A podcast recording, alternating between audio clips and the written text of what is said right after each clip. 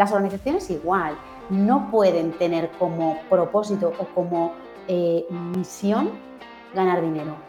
Ese es el medio por el que se van a, man- a, a mantener, es decir, si no son rentables, evidentemente mueren, como el oxígeno en el ser humano.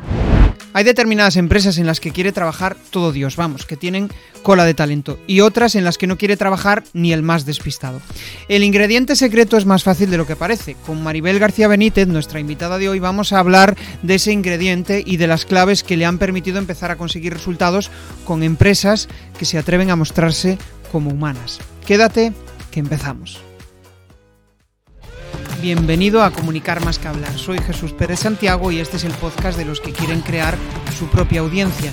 A través de mi lista en jesús perez santiago punto com barra secretos, de forma periódica comparto contigo análisis de los mejores podcasters y también sus secretos para alcanzar a millones de gente. Hablaba fuera de cámara con Maribel y una de las cosas que, que le decía básicamente es que un, un, una de las claves de los podcasts, ¿no?, es el hecho de fluir, el hecho de uh, hablar, ¿no? Ella me decía, joder, es que a mí cuando me, a, me dan ya las preguntas, pues le, le digo, no, no, no, eh, es que lo que quiero es fluir, ¿no?, sonar natural. ¿Por qué? Porque cuando tienes todo muy hilado, muy preparado, Eh, nosotros que somos muy listos como oyentes o como eh, o, o cuando estamos viendo un, una entrevista en YouTube, pues intuimos que hay algo muy, muy, muy preparado, ¿no? Y yo creo que la magia del podcast, y por eso precisamente es un formato que lo está petando, es precisamente porque es súper natural. Eh, eh, las conversaciones son como si fueran conversaciones de café. Tú metes tu cámara, metes tu micro y realmente pues puedes cotillear, ¿no? Eh, eh, al final el, el hecho de poder... Eh, somos cotillas por naturaleza, ¿no? Es algo que repito mucho, ¿no? Pero el hecho de poder cotillear y ver lo que otros están haciendo, pues eh, nos genera cierto hype, cierta necesidad de, de, de conocerlo, ¿no? Por eso busco que estas charlas sean precisamente eso, ¿no? Una charla sin guiones, una charla donde fluyamos. Y hoy vamos a hablar de, de cosas que la verdad es que hasta ahora no, no habíamos hablado aquí. Y, y es el tema de cómo las empresas muchas veces pues no tienen cola de talento. Eh, es algo que me inventé ayer y esto básicamente es que, bueno, pues eh, las empresas, eh, sobre todo empresas que, en las cuales pues tienen una cierta rotación, eh, le resulta difícil el poder encontrar eh, talento, encontrar a trabajadores que estén interesados. En cambio, hay otras empresas que no tienen que hacer nada, simplemente por el hecho de su propuesta de valor, por cómo se lo montan, por los canales de comunicación que tienen, pues muchísimas personas quieren trabajar en ellas, ¿no? Entonces vamos a hablar precisamente de eso, de cómo ella también se lo ha montado para montar su, su propia marca personal. Es una tía muy interesante, muy buena comunicadora, donde vamos a aprender pues eh, cómo ha montado su, su marca personal, cómo ha conseguido también conseguir resultados para las empresas con las que trabaja. Y nada, le doy la bienvenida. Muy buenas, Maribel. Muy buenas, Jesús. Un placer estar aquí y charlar contigo este ratito. Genial, genial. Bueno, me gusta empezar conociéndote un poco más, ¿no? Entonces, ¿qué dos cosas han pasado para que seas la persona que eres hoy y que estés haciendo lo que estás haciendo ahora mismo? Dos. Pues, eh, mira, la primera te diría que... Es que todo tiene que ver con mi persona, al final todo lo abocamos a la parte profesional, pero si yo estoy haciendo lo que estoy haciendo es porque yo soy de Barcelona, pero el amor llamó a mi puerta y el amor estaba en Madrid. Entonces yo me vine aquí y estoy en Madrid y yo me puse a buscar trabajo, porque era lo que hacía todo el mundo, ¿no? Yo me quedé sin trabajo, no me quedé, dejé Barcelona, dejé mi trabajo, dejé todo lo que tenía allí. Y, y lo, lo que te han enseñado es a rehacer tu currículum, a enviarlo de nuevo a las empresas y venga, y venga, y venga. Ya que yo no salía, yo creo que una de las cosas clave eh, mirando hacia atrás fue esa crisis que tuve en ese momento de decir, bueno, a mí no me quiere nadie, ¿qué pasa, no? Pero en el fondo era un, eh, era una, un autoboicot que yo me estaba, que yo me estaba dando. Lo que te dicen, ¿no? Las crisis profundas son las que si las sabemos escuchar, Eh, nos enseñan más. Y yo creo que ese momento fue vital para mí porque aprendí, con la ayuda de una persona, a escucharme, a eh, conectar mucho más conmigo y entender realmente que aquello que yo quería hacer no se llamaba lo que yo sé porque es lo que he hecho toda mi vida, sino que se llamaba otra cosa y a lo mejor tenía que inventármelo. Y ahí eh, empieza la segunda parte, ¿no? Que es decir, vale... Eh, yo sé que todo lo que he querido hacer, no sé cómo se llama, pero desde que tengo uso de razón eh, había comunicación y personas. Fíjate que esto tenemos mucho en común, ¿no? Por ahí, pero estas dos, eh, estos dos conceptos, estas dos eh, aliadas siempre han estado presentes en mí, eh, en la parte profesional. Y eso fue el ancla para ir desarrollando un poco pues, todo lo que he ido haciendo a posteriori. Para mí lo más difícil ha sido eso, ponerle nombre a algo que alguien me dijo, mira Maribel, si no existe lo que quieres hacer, pues lo inventas, ¿no? Que, que en el fondo eh, fue eso, llegar a conectar con lo que yo quería hacer y darme cuenta de que había ahí fuera pues una demanda en forma de sufrimiento, ¿no? Tanto por parte de las empresas como por parte de las personas. Y aprender a hilar esas, pues esos gaps, ¿no? Esas necesidades que había por ahí y decir, eh, si hacemos esto de esta otra manera, esto fluye así. Eh, si no fluye, algo está pasando. Me, me he tirado toda la vida observando qué pasaba dentro de las empresas. Y creo que eh, los dos momentos clave fueron el darme cuenta, además tengo muy claro cuándo fue, eh, porque fue a través de esa conversación con esa persona, y el empezar a construir algo desde ese cero que eh, muchas veces, yo te diría que estaba, estaba, pero claro, cuando no lo ves ahí fuera, mmm, dices, eh, estoy creando del oxígeno de la nada, ¿no? Y, y simplemente lo que hice fue darle forma, ya está. Ahí sigo, ¿eh? Al final es como buscar el camino donde no hay camino. Es eh, tratar de ir dando pasos, ¿no? Y de repente aparece ese, Súper. ese camino, ¿no? ¿Qué sensación tuviste durante todo ese proceso? Al final entiendo que, bueno, pues no es sencillo el, el hecho de empezar a dar pasos, ¿no? Y, y el hecho de lo que leo entre, entre líneas, ¿no? Al final tenías cierta curiosidad por el funcionamiento interno de las empresas, por cómo se relacionan las personas, por cómo interactúan, ¿no? El otro día leyendo el, el, el, el libro de Irra Bravo decía como que había tres cosas que nos movían, ¿no? La salud, el amor y, eh, y el dinero, ¿no? Al final, si atacamos cada uno de esos tres, ¿no? En tu caso yo ahí lo que veo es como que el amor, ¿no? El... el El, el hecho de que, bueno, pues al final eh, consigas que, pues no lo sé, que tus empleados se sientan bien o consigas determinadas cuestiones que van más relacionadas con eso, no tanto con el dinero, porque puede ser que tu empresa vaya, vaya genial, ¿no? Va un poco por ahí.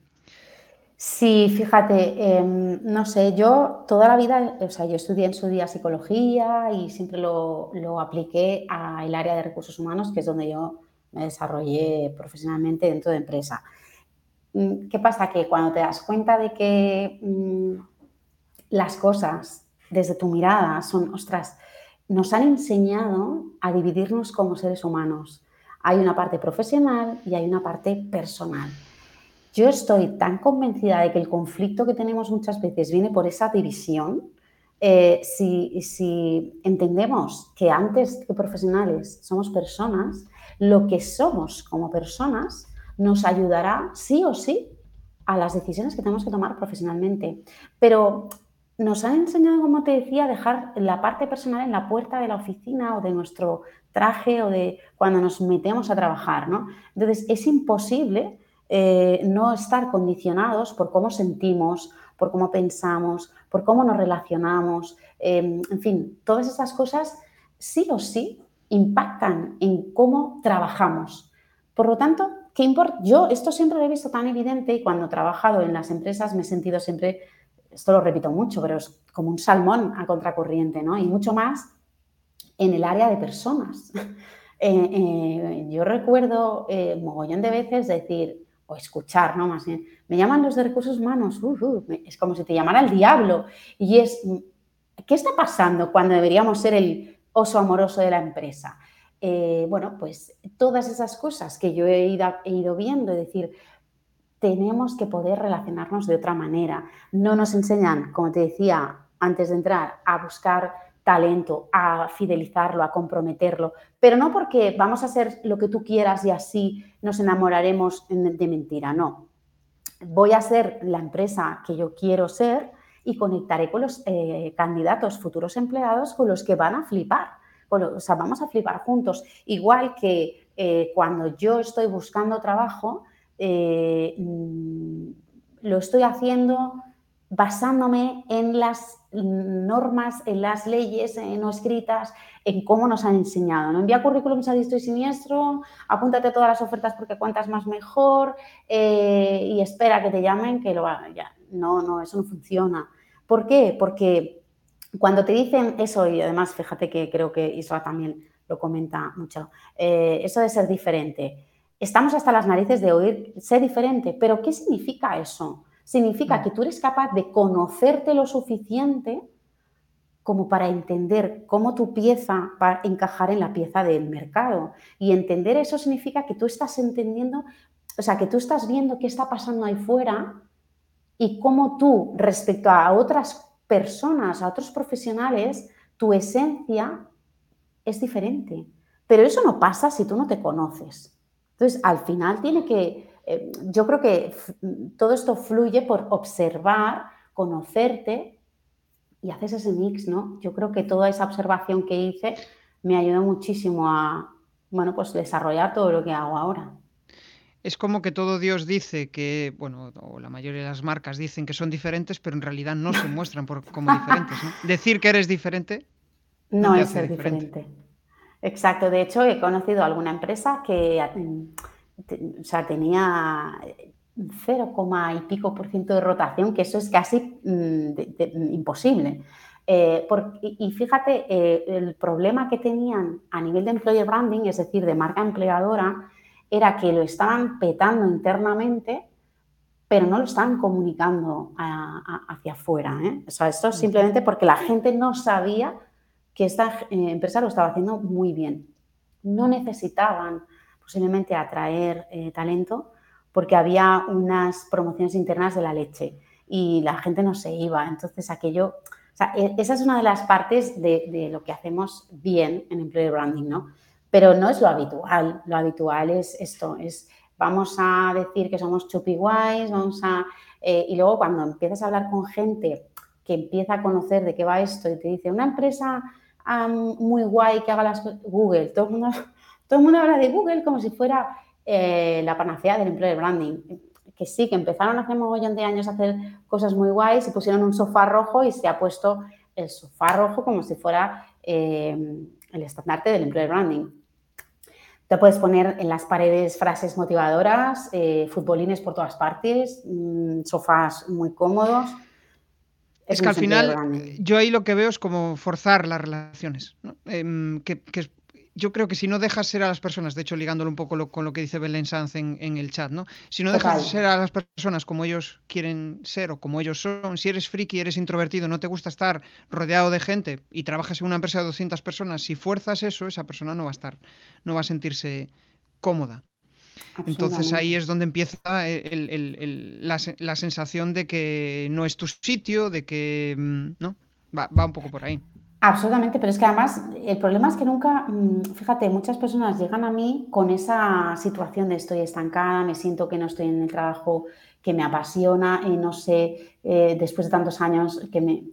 ¿Por qué? Pues porque nos han vendido ese tren automático, pero te decía, nos pasan ambas partes, en las empresas y en los profesionales, ¿no? A la hora de darnos cuenta de ese posible cambio, buscamos talento, pues como nos han enseñado, ponemos la oferta. Fíjate, si no estamos hartitos todos de ver en las ofertas la primera frase, empresa líder en el sector busca.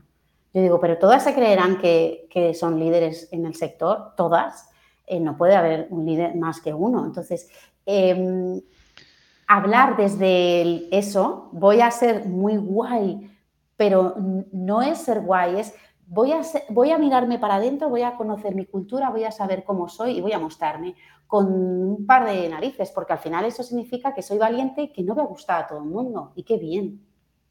Es que al final, joder, eh, lo hacemos todos, ¿no? Buscamos copiar aquello que está funcionando, pero le está funcionando a esa persona o a esa marca. Exacto. En función de los valores que él tiene, de cómo se relaciona con la gente, tú lo copias, es como pues hablábamos antes de Irra Bravo, ¿no? Le copian su estilo de copia y resulta que la gente suena a borde. En cambio, eh, Isra es su forma de comunicar porque conecta con un determinado público y eso hace que surja la magia, ¿no?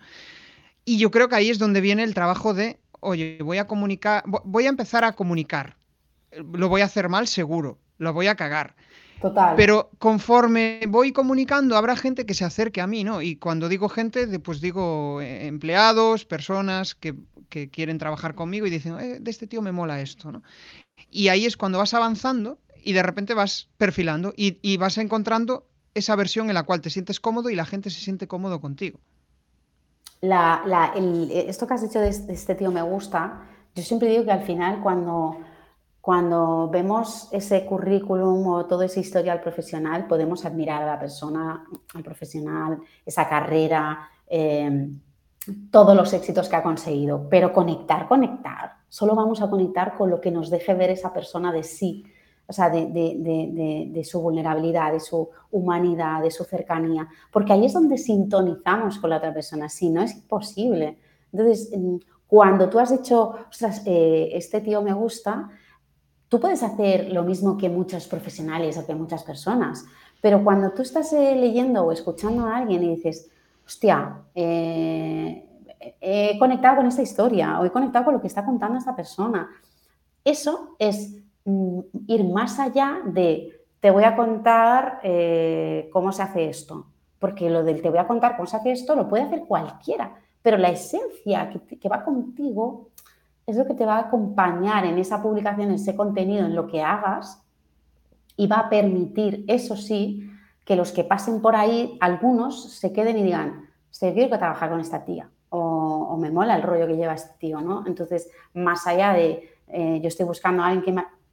quiero eh, eh, a esta persona.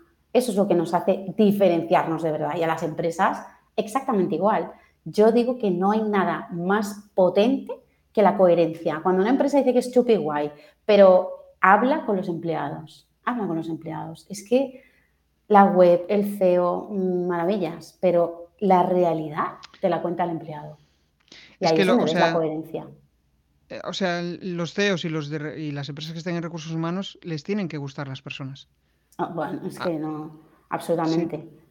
Pero yo cuando, cuando, ahora que lo dices, que lo veo tan obvio y, y ahora esto va a sonar... Mmm, a ver el melón cómo lo suelto, pero hoy, hoy es la palabra C E O y pienso, no les han enseñado o no nos han enseñado esa parte de, eh, no, no, cuanto más humano, más lo vas a flipar. Es al revés, es cuanto más te guste el dinero, más lo vas a flipar. Y entonces digo, hay aquí una pieza que no, no, no, no, no cuadra. A todos nos encanta el dinero, a quien no le gusta, pero cómo hagas las cosas... Esa sí que es la clave, pero la parte, por eso te digo, yo desde que empecé hace mil años en recursos humanos, eh, la parte humana era casi un chiste, era como mmm, que sí, mister Wonderful, pero que no, que las empresas están ahí para ganar dinero, déjate, esto no es una O N G y tal, o sea, todo ese discurso, yo recuerdo hablar de felicidad y de todas estas cosas que ahora están como mucho más...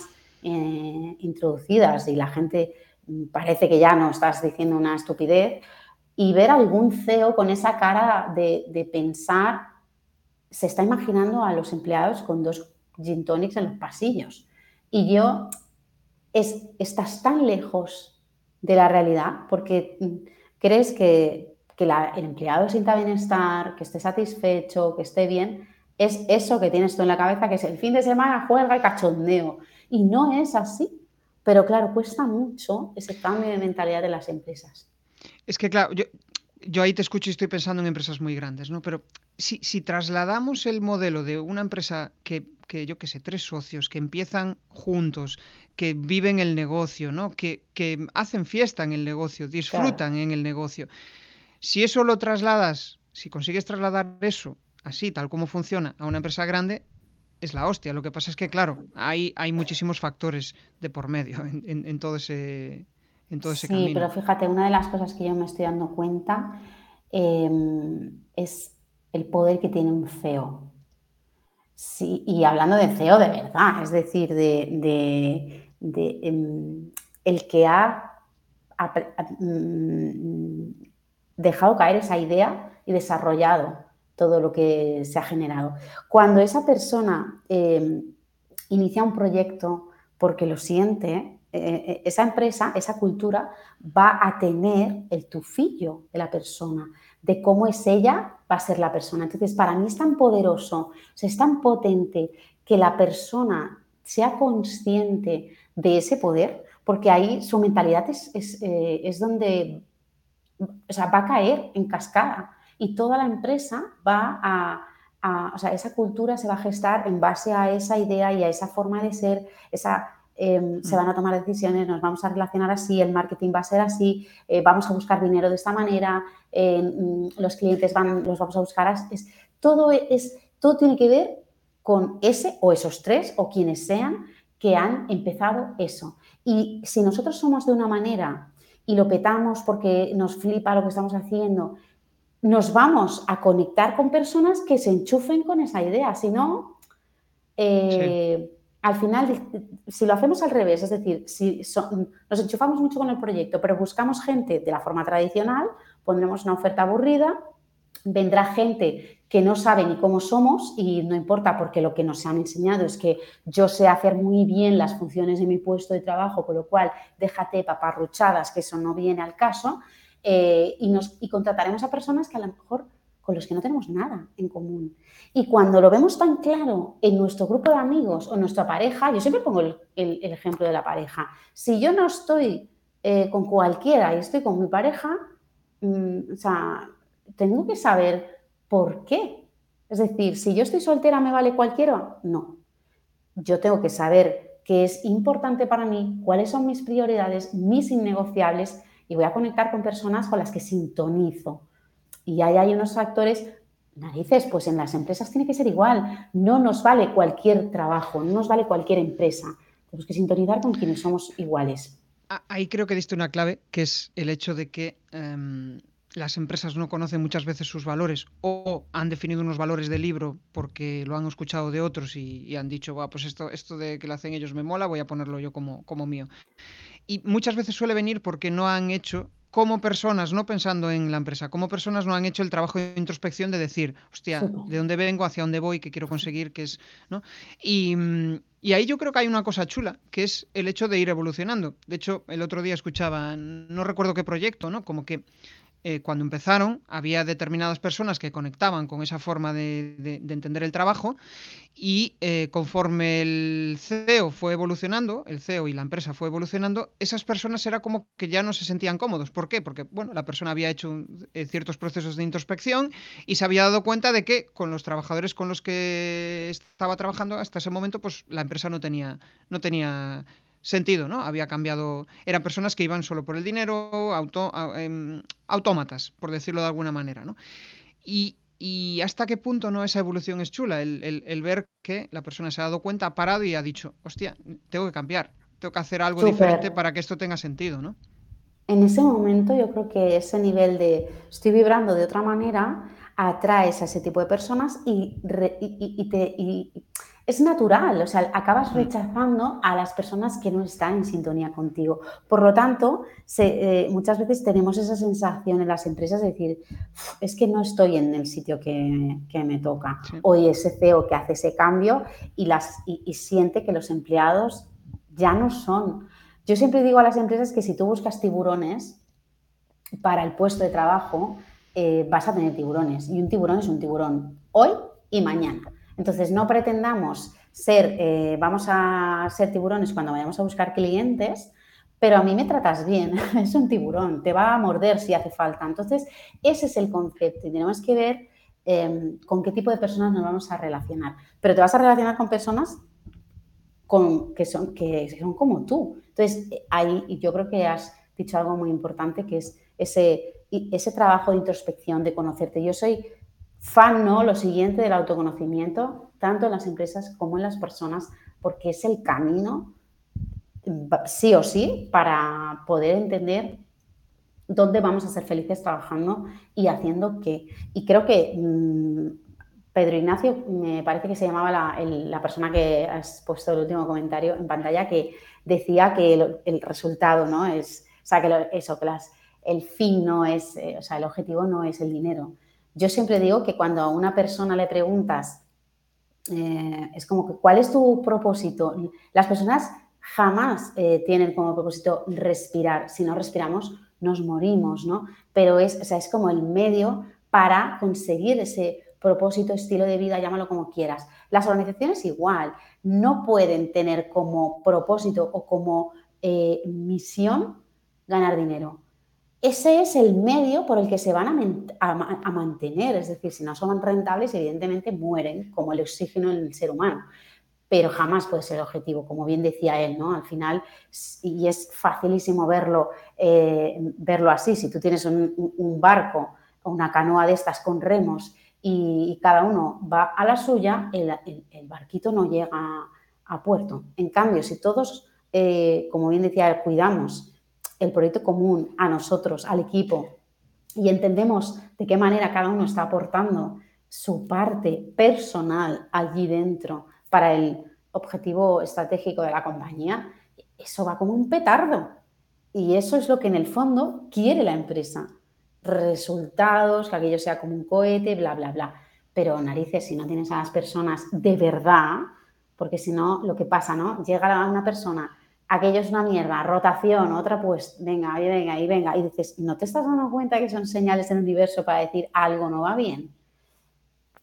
Y luego nos pasamos la vida afuera diciendo, es que no hay gente que quiera trabajar, es que los empleados son lo peor, es que... Sí, sí. Es que al final yo creo que la crítica es lo más sencillo. Nos surge eh, a todos, ¿no? O sea, cuando metemos una cagada, primero vamos a buscar culpables y después piensas un poco y dices, espera, pero... Eh... algo he hecho mal o, o no, o igual es que es la situación así, se ha dado en, el, en este momento, hay factores externos que están provocando esto y ya está, pero en un primer momento siempre surge la queja, el no, que al final es un poco lo que predomina porque tampoco es que mmm, a veces no queremos escarbar más, es, es lo, más, lo más sencillo. Que las pirámides en las empresas también es, tienen esa mentalidad, el de arriba es el que más sabe, cállate. Hmm. Entonces, eh, esa... Eh, mm, seguridad impuesta, porque al final es una falta de seguridad el no poder contar con tu equipo y rodearte de gente que sepa más que tú. Es que eso es lo que tiene que hacer un buen C E O o un buen eh, líder. En el fondo yo siempre digo que mis mejores, eh, siempre tengo el recuerdo de una jefa que siempre decía esto, ella siempre se rodeaba de gente mejor que ella porque al final... Eh, ya lideraba, pero el equipazo lo tenía, el, el contenido estaba ahí dentro.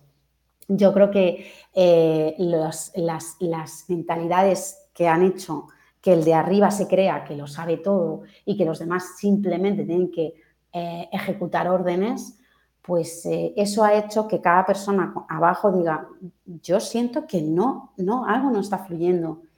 Y, y por eso de lo que decías antes, ¿no? El jefe que ha hecho ese camino hacia adentro y ha dicho, narices, algo estoy haciendo mal, esto no conecta conmigo. Y ha sido humilde y, sea, y compasivo consigo mismo y ha hecho ese camino de autoconocimiento. Bueno, como decía ahora Pedro Ignacio, exactamente, pues eh, es el que yo creo que empieza a romper esos esquemas que necesitamos para que las relaciones en la propia empresa... Eh, es que se impulsa, se impulsa todo y, y como bien decías, ahí sí que puede haber cola de talento porque la gente conecta con, con personas que son de verdad, no con robotines. Claro. Sí, no, y, y, y el hecho de que estés contento, de, a, a, acabas atrayendo a otras personas con esa energía, ¿no? Que dicen, hostia, qué guay, pues mira, él está contento, um, pues voy a probar, voy a ver cómo, cómo funciona. Hablabas antes de algo que era el hecho de que las empresas veían resultados, ¿no? Yo estoy pensando desde los resultados más desde cuando tú empiezas a trabajar con ellos, ¿no? O sea, cómo, eh, ¿en qué momento empiezas a ver que, que, que empieza a haber resultados, que empiezan a cambiar el chip, que las empresas empiezan a trabajar de otra forma, a entender eh, a los empleados de, de, de otra manera? Cuando cada uno de forma individual cambia. Lo demás son tiritas. Son parches temporales que se acaban cayendo. Cuando cada uno eh, es consciente de ese clic de, ostras, esto es, esto es, esto es así. Es que es como mm, una cosa súper sencilla que está ahí, porque yo no, no, no, no muestro eh, una cosa mm, rara, o sea, es que es, evid- es evidencia pura. Lo que pasa es que es como te digo, nos han enseñado a mirar hacia un lado y yo simplemente ayudo a decir, no, mira, si nosotros ponemos el foco aquí, escuchamos de esta manera, hacemos estas iniciativas, hacemos todas estas cosas, porque tú, o sea, es muchas veces que yo hago charlas y formaciones eh, a personas que vienen como profesionales, ¿no? Que le ponen la chapita de yo soy tal y vengo de la en representación de la empresa Pascual. Siempre les digo lo mismo. Yo vengo a hablarte a ti, Pepito. Eh, ahora estás trabajando en esta empresa y todo lo que te lleves hoy lo vas a poder poner ahí, en tu casa, donde te dé la gana, cuando sea, porque es conocimiento y es sabiduría para ti. Es algo que tú vas a desarrollar como quieras. Qué bueno que la empresa en la que estás ahora pueda aprovechar ese talento. Eh, qué bueno que, que haya esa sinergia interna y se triplique el impacto de lo que hagas tú, ¿no? Y de lo que haga cada uno. Entonces, cuando cada uno entiende que no es, bueno, ahora venimos a una formación que nos han dicho los recursos humanos o no sé quién que tenemos que hacer, venga, va, apuntamos y, y mañana seguimos en nuestro... Eso, eso no sirve para nada. Entonces, hablarle a la persona... Y, y que la persona entienda, hey, que yo, yo aquí estoy y, y soy... No porque mi rol es importante, no, no. Porque yo, como Pepito, estoy aquí y formo parte de una cadena de talentos eh, y el mío hace X. Y, soy, y, y lo hago porque soy yo. Porque si estuviera otra persona, esto sería distinto.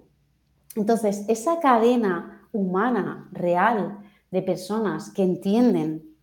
Ahí es donde yo veo el cambio, porque el impacto es brutal cuando las personas entienden que lo que ellos hacen sintoniza de verdad. Eh, y luego hay muchos despertares, porque claro, hay gente que al final dices, ostras, me he dado cuenta de que no es mi sitio, o que esta empresa no es donde yo quiero trabajar, o, o me he dado cuenta que simplemente gestionando a lo mejor un problema interdepartamental, esto, wow. Pero fíjate que estábamos incrustados ahí en tenemos que conseguir más. No, no, tenemos que sentarnos y dejar de mirar hacia afuera o hacia el otro departamento y entender que aquí hay un problema de comunicación. Vamos a trabajar esto, ya está. Y cuando esto fluye, vemos que todos esos problemones que nos habíamos montado a lo mejor no están y estamos mucho más conectados de lo que pensábamos. A veces nos liamos la troca con cosas que personales. O sea, cuando el, sí. el, la persona cambia, la mirada también cambia y yo creo que estoy, al final se desatasca. Estoy pensando en lo que dices, ¿no? Y, y a veces eh, entramos en una empresa pensando que va a ser el proyecto de nuestra vida, que vamos a trabajar allí toda la vida, ¿no? Y eso muchas veces es, es un propio error. Bueno, aparte de que ahora mismo todo va súper rápido y pensar claro, en tú eso... Y yo somos de otra generación y a lo mejor sí, pero hoy en día eso es imposible, nadie lo piensa, nadie. Los jóvenes y aparte de, es que es uh, súper aburrido el hecho sí. de pensar, hostia, voy a estar haciendo lo mismo todo el Total. resto de mi vida. Claro, habrá personas que sí y encaje con ese tipo de trabajo. Sí, claro. Genial. Genial pero eso ellos. Es importante siempre y cuando tú digas, pero yo me reconozco, yo me, yo me conozco y sé eso. ¿Qué valoro yo realmente? Pues yo valoro tranquilidad, estabilidad, un sitio donde yo pueda hacer algo que sé hacer y estoy tranquila. Ya está, perfecto. Pues no necesitas más. Pero hay personas que eso se les queda corto y necesitan sentir que están aportando más o, o fluir en un proyecto mmm, donde hay mucho más, eh, eh, no sé. Si, si, si nos dejamos eh, guiar por eso que decíamos al inicio, ¿no? De lo que se supone que tenemos que hacer, yo creo que lo que está pasando ahora es que Eh, y lo estoy percibiendo mucho en los últimos tres años y sabemos todos debido a que los últimos tres años porque ha habido un, una, una necesidad de cuestionarse muchas cosas eh, y eso ha hecho que muchas personas estén diciendo pero a ver, ¿qué, qué estoy haciendo con mi vida? Yo estoy en el trabajo que me gusta. Entonces, y muchísimas empresas Que, que yo he visto como tres claros grupos de empresas. Los que estaban esperando que todo esto acabara para volver a lo de antes, que estos, si no han muerto ya, eh, como los dinosaurios, pues pum, llegará un meteorito y un día, pues, pum. Es mucho más lento de lo que a mí me gustaría porque yo quiero que estas empresas o cambien o no, no porque perpetúan esta forma de, de pensar que no ayudan nada. La segunda son los que, bueno, están viendo que mmm, el vecino voy a ver qué hace y entonces ya si eso... lo implemento, ¿no? Que, bueno, no son valientes, pero están viendo que pasan cosas y están cambiando. Y luego están los líderes, los auténticos líderes que el día quince de marzo eh, se pudieran poner a teletrabajar porque ya estaban en esa, y pongo el ejemplo de teletrabajo como algo mmm, de ejemplo, ¿vale? No es que tengamos que ser así, simplemente pongo ejemplo. Es decir, hay empresas que, que están liderando el cambio y que entienden que ese cambio pasa por escuchar. Las empresas que no entiendan que las personas son realmente la esencia. Sin empresas, ¿dónde vamos? O sea, sin personas, ¿dónde vamos? Tenemos paredes, tenemos ordenadores, tenemos máquinas, tenemos... Sí, hay inteligencia artificial ahora, pero eh, es que la humanidad está en las personas y eso no lo va a hacer nadie más. Entonces, cómo nos relacionemos y cómo consigamos las cosas y cómo... Tiene que ver con eso. Y como bien dice el compañero, es que esa consciencia ha venido de una crisis muy gorda. Mm. Cuando te cuestionas tus innegociables, tus prioridades... es cuando de verdad te empiezas a... a, a y, y es cierto, o sea, eh, o sea, muchas veces hablas con, con personas, ¿no?, que tienen un proyecto y ven que, que ves que están apagando fuegos todo el día y, y, y no se cuestionan, pues simplemente eh, esto es lo que yo quiero estar haciendo ahora. Parar es difícil, parar es de las cosas más complicadas y siempre vamos a cometer, caer en el mismo error de que hasta que no tengamos una situación límite no vamos a hacer nada. So, eh, o sea, cuando tienes que entregar un trabajo, sí. mmm, cuando ves que estás, a, hostia, ahora sí que tengo que meterme prisa, ¿no? No todo el mundo es así, pero la mayoría, eh, pues eh, hasta que no vemos las hojas, eh, los, eh, los dientes al lobo, ¿no? Eh, que es una frase bastante, eh, vamos, un refrán bastante común, pues muy... que, que, que, que es... aplicable a, eh, en, en todo en la vida, ¿no?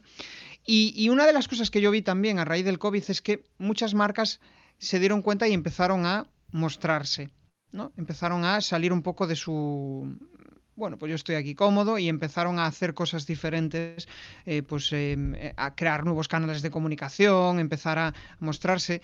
Lo habitual es que al principio cuando tratas de mostrarte, pues bueno, vas dando tumbos, ¿no? ¿Qué cosas buenas y malas crees que tiene esto de mostrarse? Bueno, tú también muestras tu marca, eh, eh, al final aceptas, eh, ven, aceptaste venir aquí, estás en otros muchos podcasts, tienes tu propio canal de comunicación en LinkedIn. Uh, ¿Qué cosas buenas y malas tiene para, para ti y, y qué crees que puede tener también para, para las marcas? Eh, malas, muy pocas.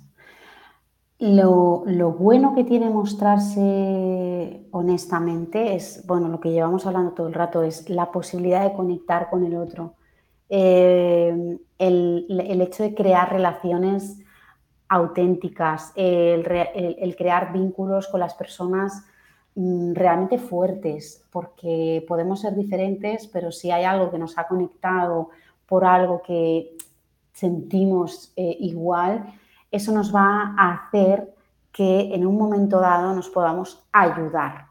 Eh, si yo estoy pensando en alguien que, y yo me acuerdo de ti, no es lo mismo eh, que, que todos los que hacéis, me pongo el ejemplo, o yo misma. Si yo comparto contenido que eh, simplemente estoy dando a conocer contenido de mi experiencia o mi conocimiento basado en mi currículum y esas habilidades técnicas y bla, bla, bla, pues da igual ocho ochenta. ¿Mostrarse en qué me beneficia? En que las personas van a ver quién soy de verdad. Claro que eso es eh, esa parte vulnerable que nos, que nos cuesta. La cosa que más... Eh, Eh, me cuesta trabajar con mis clientes de profesionales a la hora de crear contenidos en LinkedIn, en la estrategia de su marca personal, es ese momento. Es, ostras, ahora tengo que abrirme, ahora tengo que escribir, ahora tengo que compartir. Es que, y claro, llega lo que decías tú, ¿no? La frustración, eh, el miedo, el que dirán, a mí quién me va a leer, pero yo qué digo, pero si hay, hay, más, hay gente que sabe mucho más que yo. Y siempre digo lo mismo. Es que lo que soy yo no lo, no, lo, no lo puede hacer nadie, absolutamente. Lo bueno que tiene eso es que lo que yo salga diciendo ahí va a ser tan verdad que el que conecte con eso va a ser mucho más de verdad y más auténtico. Lo que, lo malo que tiene es que no le gusta a todo el mundo, pero es que lo que te decía antes, si yo voy a trabajar con alguien con el que no hay sintonía, vas, voy a empezar a decir, los lunes son una mierda. Y es que, porque, claro, sí, y, y cuando te atreves a romper esa barrera, el otro día eh, se viralizó un, una chica que iba a dar un discurso y no apareció ni Dios en el discurso, ah, sí, ¿no? Y, bueno, en la presentación de un libro creo que era. Sí, o, justo en la presentación de un libro, sí, ¿no? Pues se ha mostrado vulnerable, se ha atrevido a, a hacerlo, ¿no? ¿Sabes qué? Yo creo que también cuando abusemos también de ese punto de vulnerabilidad también acabará siendo como algo normal. Pero ahora mismo es algo que nos, que nos diferencia, ¿no? Pero la tendencia, desde mi punto de vista, del ser humano, en función de cómo nos hayan educado, en función de, es siempre a mm, mostrar... Mm, la mejor versión, y a veces la, claro, mejor versión está inventada, no es, totalmente, la versión natural de ti mismo, ¿no? Porque se, se ve en las redes, o sea, eh, no el postureo nada, y todo eso. No hay nada que me halague más que alguien que solo me ha leído en LinkedIn, me conozca y me diga, eres exactamente igual como me había imaginado por lo que te leo. Eso es chulo. Joder, es que digo, no puede haber nada más genial que te digan eso, porque al final es... Sí. Ostras, pues estoy, estoy mostrándome tal y como la coherencia de lo que yo siento que soy y lo que está llegando. Fíjate, yo, por ejemplo, cuando empezaba a grabarme en vídeo, eh, pues no sé, igual hace seis años o así, era como que trataba de, pues, no sé, comunicar. Claro, no, aún no había encontrado mi tono, ¿no? Entonces buscaba... Yo soy una persona introvertida y, y, y trataba de encontrar un tono y decía yo, hostia, tío, es que como estoy hablando parezco tonto, no sé, ¿no? Hasta que no vas practicando lo suficiente para decir, vale, pues este es mi punto y, y, y en mi punto ahora voy evolucionando y voy viendo a otros y me gusta y digo yo, bueno, pues voy a probar ahora a hacer esto, ¿no? Pero encontrar ese punto es, es bueno, lo que decías, que te costaba más trabajar con tus, con tus clientes, ¿no? De decir, claro, hostia, pero... Te ha pasado a ti y yo les cuento, es que a mí también me ha pasado, es que yo también, sí, eh, eh, piensas, ostras, y yo cómo voy a salir ahí a hablar a esta gente, si yo quién soy, si yo llevo cuatro días, a... y... mentira, llevo mucho tiempo haciendo cosas, lo que pasa es que como me han dicho que desde el día que te das de alta en autónomos no eres... Sí. es... Y no sé si te pasa, pero, o sea, depende de tu personalidad, ¿no? Si eres súper racional y estás como pensando, hilando todo de cómo voy a decirlo, al final estás pensando en lo que va a pensar el otro, lo que va no sé qué, y al final tú no te das cuenta, parece que has dicho algo súper guay internamente y después lo escuchas y dices, hostia, tío, qué, qué antinatural, ¿no? Por, porque al final no estás fluyendo, estás tratando de... Pues bueno, muchas cosas. Puede ser que cumplir las expectativas de otros, tratar de decir algo que, que, que pueda agradar... O puedes estar, eh, no lo sé, tratando de decirlo de una forma que parezca súper intelectual y, y lo único que consigues es el efecto contrario. O sea, comunicar si, sin carisma. Que muchas veces me, me preguntan eso, ¿de qué es el carisma, no? Pues el carisma es algo totalmente subjetivo. Habrá personas que... Es que, que, es, que, te... es, que es esa conexión lo que te hace ser auténtico, ¿no? Y te hace... Pues eso, eh, ser natural y, y por eso conectamos muchas veces con, con momentos así, ¿no? De decir, ostras, ah, yo no hubiera hecho esto, qué vergüenza, ¿cómo puedes decir na- que nadie ha venido? Todo el mundo se querría meter en eh, como un topo ahí debajo de tal y, y es, ostras, no hay nada más humano que tengas una ilusión y te salga mal algo. Hay tantísima eh, empatía con esto, es decir... Eh, Qué fácil es ponernos en la piel de esa persona y decir, wow, tía, qué valiente además de contarlo. Si a mí me hubiera pasado, yo, o sea, te entiendo, eh, fíjate. Eso, ese que dices tú, con el tiempo esto tendrá que ser natural porque sí, vamos a esa tendencia, ¿no? Es decir, romper todas esas barreras y es como, yo qué sé, lo típico que, que cuando al principio me llamaban a lo mejor para hacer una entrevista, como me has llamado tú, y hacer algo en directo y no sé qué, yo...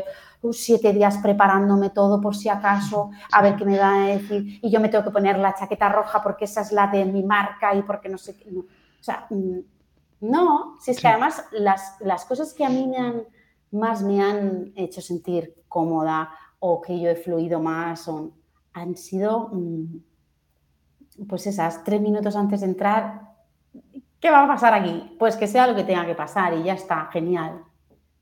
Sí, o sea, yo cuando, o sea, yo pienso cuando me entrevistaron en el primer podcast, eh, eh, las, o sea, tenía una presentación aquí, iba respondiendo a, a, al guión, ¿sabes? Era incapaz de, de, de responder por mí mismo, ¿no? Hay, pues eso, los miedos, las inseguridades, y aunque te digan, no, no, tú trata de hablar como, no te sale, tienes que, pas- no tienes sale. que pasar por eso, tienes que pasar... Tienes que pasar ese suplicio, o lo mismo que hablar en público, o lo mismo que... Mientras no pases por ahí, no, no, no te vas a sentir. Bueno, Maribel, ya llevamos un buen rato charlando. Vamos a entrar ya en la fase final. Y, y aquí, pues, eh, voy a, hoy voy a incluir... De hecho, tú eres la, la, la primera que, que se va a enfrentar a esto. Sí que tengo la sección de cuatro preguntas incómodas, que esa es al final, pero ahora vamos a hablar de cinco cosas que te rayan o cinco cosas que deseas. Y aquí te voy a plantear cinco preguntas. Eh, ¿Qué es lo que más pereza te da a la hora de, de hacer contenidos? ¿Qué es lo que más pereza me da? Eh, yo creo que... Uf, pues a lo mejor, no sé, hilar un poco... Eh, a veces no, no, no caer en... O sea, pensar cosas que conectan conmigo y que pueden conectar con los demás. Eh, pero no, tratar de no dejarme llevar por la viralidad o por lo que de, tenemos que decir o por lo, hablar de Shakira y sus lagrimitas y todas estas cosas, ¿no? O sea, sí. No caer en el voy a hacer esto porque esto va a hacer llegar a más gente. Me da mucha pereza eh, fallarme, ¿sabes? Como hacer algo que no... Escribir algo que estoy ahí intentando que... No, no, o sea, cuando fluyo, creo que eso. Genial, genial. Saco de ahí de, de, o sea, de le, una lectura que es al final el, el hecho de desvincularnos un poco de ese, de, de que la gente, no, bueno, de, de a, a ver cómo consigo explicarlo, pero es algo así como que en la viralidad muchas, en la viralidad muchas veces lo que buscamos es conseguir, pues eso, exposición o conseguir grandes resultados. Y lo curioso es que después de la viralidad no pasa nada. Escuchando a gente, ¿no? Que Total. De repente dice, hostia, he conseguido esto. El otro día hablaba no sé quién, no me acuerdo, eh, un, un chico que fue al Hormiguero, había conseguido ir allí, treinta mil seguidores en, y dijo, hostia, pero no era lo que yo quería, ¿no? Se dio cuenta de que eso no era el, el resultado que había obtenido por ir allí, no, sé si, no era no lo sé que si quería. Era, eh, David Marchante, eh, creo que era. Ah, vale, David no, Mar... es que fíjate, estoy confundiéndome yo con... Sí. Con el, el Jorge que... Ballesta, que le entrevistó ah, este Jordi... Jordi Évole. Eh, exacto. Que ganó el Goya y desapareció. Y él mismo dice, es sí. que me di cuenta de que esto no me hacía feliz. ¡Qué huevos, eh! O sea, hay que ser valiente para después de un Goya decir, no es lo mío. Pues justamente, ¿no? Él quiere encontrar su, su camino. Es algo súper chulo. Sí. Siguiente pregunta. ¿Qué nuevas vías explora, eh, ¿qué nuevas vías exploras para dar visibilidad a tu negocio? ¿Algún canal de comunicación? ¿Qué, pues qué mira, es? No lo he empezado, pero tengo muchas ganas y estoy eh, no valorando. Ya he decidido, para, o sea, yo no sé cómo lo voy a hacer ni cuándo, pero sí que tengo muchas ganas de hacer vídeo y voy a hacer, eh, voy a intentar abrir el canal de, de YouTube. Ah, genial. Bueno.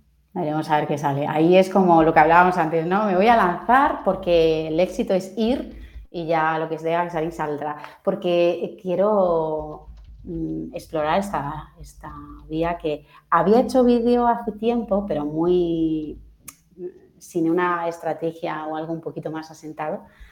Eh, y quiero, quiero seguir a ver qué pasa. Vale, mola, suena bien. eh, la siguiente pregunta. ¿En qué te retas en tu comunicación? Ah. Y, y, y te dejo, mientras pienso, eh, o sea, mientras piensas te dejo, te doy una pequeña eh, píldora. Es decir, ¿en qué cuestiones te gustaría mejorar, ¿no? A nivel de comunicación? ¿Qué es lo que más dices? Bueno, pues, joder, me gustaría. Pues mira, me reto mmm, últimamente eh, una de las cosas, y aquí ya abro vulnerabilidad y melón. Eh, soy buena haciendo reflexionar. Pero me di cuenta de que no soy tan buena en la venta. Entonces, hilar esas dos cosas eh, está siendo mi reto. Es decir, el poder ayudar a la gente mmm, con lo que hago sin, y, y que en mi contenido eh, puedas puedas ver lo que hago sin que simplemente te deje reflexionando, que está muy bien, ¿no? O sea, creo que mi contenido, mi reto actual es ese, es el poder eh, llegar con lo que estoy haciendo, además de, o sea, no dejarte simplemente con la reflexión, que está muy bien. Hola. Eso de hacer reflexionar es algo chulo, el, el ver que los otros cambian su actitud o hacen cosas diferentes, ¿no? Por el hecho de haberles hecho pensar, a mí es una de las cosas que también me, me gusta. Um, ¿Cuál es tu mejor estrategia para captar leads para tu negocio? Yo creo que al final esto siempre tiene, vamos al mismo punto. Eh, no hay... O sea, un lead es alguien que te llega eh, como potencial cliente a tu casa, pero que se puede ir igualmente eh, sin haber hecho nada. Entonces, creo que no hay nada más fiable que la autenticidad. Entonces, creo que el conseguir a, a transmitir desde el primer mensaje eh, quién eres eh, y cómo lo haces, hace que la gente quiera ir a tu casa. Eh, luego, ahí está la segunda parte, ¿no? Pero como me has preguntado por el lead solo, me quedo con el eh, traerles a mi casa desde esa autenticidad, decir, oye, nos vamos a, nos lo vamos a pasar bien si, ¿sabes? Si tú eres así, si yo soy así y yo hago esto de esta manera, ¿te mola? ¿No te mola? Ya está. Claro, al final lo que leo ahí es una estrategia orgánica, siendo tú misma, creando a, a aquellos contenidos sí. que, que atraen a esas personas, que de ahí salgan conversaciones y que eso se pueda convertir en, en negocio, de eso forma es. Natural, que fluya. Genial. Sí. Uh-huh. Y, y la última pregunta, eh, antes de entrar en, en la siguiente sección, ¿hacia dónde te gustaría llevar tu negocio? Pues mira, estoy en ese punto en el que, además de ayudar a las Eh, organizaciones en sus estrategias de employer branding y a las personas a descubrir ese brillo y a ponerlo eh, a brillar eh, el brilli, como brilli, y donde ese. Quieran, el brillibilli es bueno. Eh, lo que hablábamos antes, fíjate, es una cosa que llevo semanas dándole vueltas y estoy aterrizando. Quiero impactar muchísimo más en las organizaciones, quiero llegar a, a mucha más gente porque siento que puedo ayudar desde todo lo que estamos hablando. Y el impacto muchas veces desde el área de recursos humanos es muy limitado, justamente por lo que decíamos antes de las tiritas y el parche. Entonces, siento que si puedo ayudar a los C E Os que están en esa situación, en esa vibración ya distinta de decir, ostras, sé que, pero no sé cómo, eh, ese, ese te diría que sería el, el paso que me encantaría es, mmm, explorar para, para poder seguir desarrollando y ayudando a, a que las relaciones entre personas y organizaciones sean mejor. Qué bueno, es un reto muy chulo. Bueno, pues la última, eh, la última fase de la charla, aquí sí que te pido que seas, vamos... Eh, Madre que vayas, mía, esto que me vayas tenía al... que haber dicho.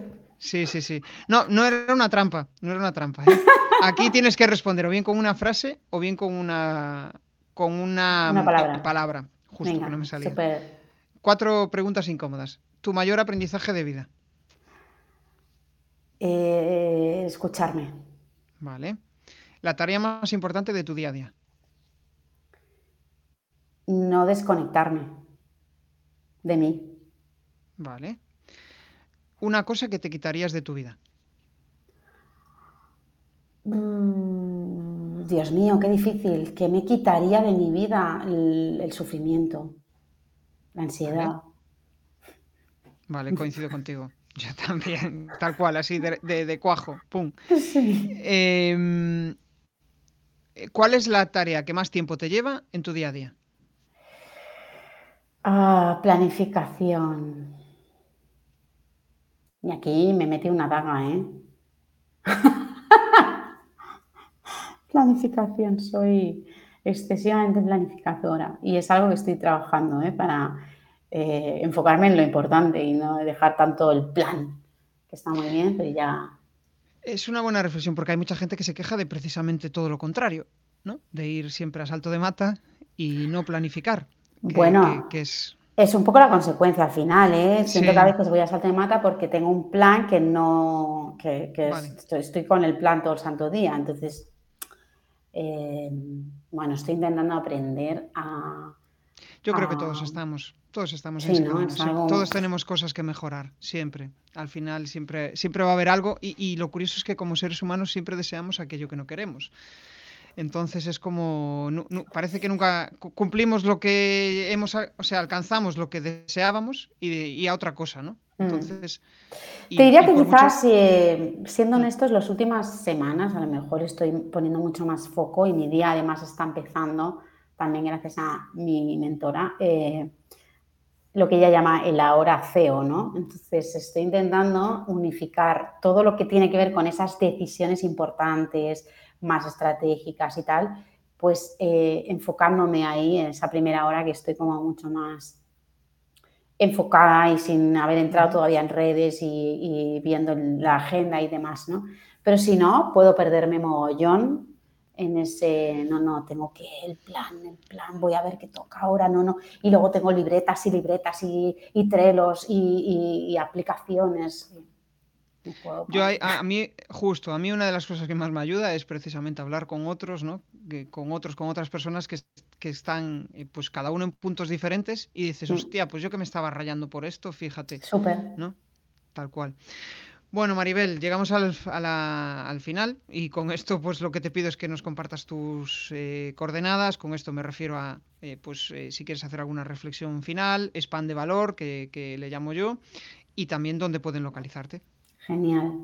Pues nada, yo eh, os diría que no hay nada más potente que escucharse a uno mismo porque da un miedo que te cagas, pero la conexión con esa esencia es lo que, wow, nos a, acaba dando eh, el poder de dar los pasos hacia lo que de verdad mm, nos hace estar bien con nosotros mismos y ser felices, ¿no? A lo largo de nuestra vida, sea donde sea que estemos. Y me podéis encontrar en maribel garben punto com, en eh, LinkedIn en Maribel García Benítez, eh, en espacio garben punto com, donde tengo ahí las formaciones y cursos que, que doy a profesionales. Eh, pero vamos, eh, ahí, ahí contesto siempre, aunque tarde. Así que cualquiera que, que quiera saber de mí, que me contacte en, en una de estas vías, que además tengo...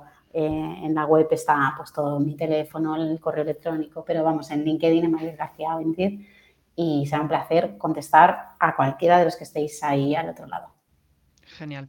Bueno, pues nada, con esto me despido. Agradeceros a los que habéis estado ahí conectados en directo, a Pedro, a Belén, a Tamara. Espero que no se me escape nadie. Y, eh, y como reflexión final, quizás me llevo el mayor aprendizaje de la charla, ¿no? Que es el hecho de que la mayoría de las empresas, aquellas que atraen talento, pues se han atrevido a conocerse a sí mismas y esto implica que sus C E Os o las personas que dirigen o la, el equipo directivo se ha atrevido también a eh, conocerse a sí mismo y saber cuáles son aquellos valores que para ellos son importantes. Porque cuando estás bien contigo mismo, cuando descubres cuál es ese propósito que te llena de, dentro de tu empresa, eso lo transmites y los trabajadores van a resonar con esa onda y, y se van a sentir cómodos, ¿no? Y esa al final yo creo que es la, la principal magia de la vida, ¿no? Estar rodeado de personas que te llenan, ro, rodeado de personas a las que tú también aportas y... y que ese camino pues, sea más fácil y llevadero. Y con esto, pues nada, agradeceros que, que, que hayáis estado ahí escuchándonos y nos vemos en el siguiente episodio. Un abrazo. Muchísimas chao, chao. Gracias, Jesús, y a todos los que habéis estado. Un abrazo. Si te ha molado este episodio del podcast, pues déjame un maravilloso like o un precioso comentario en tu plataforma habitual de podcasting. Si quieres dar más visibilidad a tu marca y llegar a nuevas audiencias a través de un podcast, te cuento cómo puedes crear tu propia estrategia de comunicación en jesús pérez santiago punto com.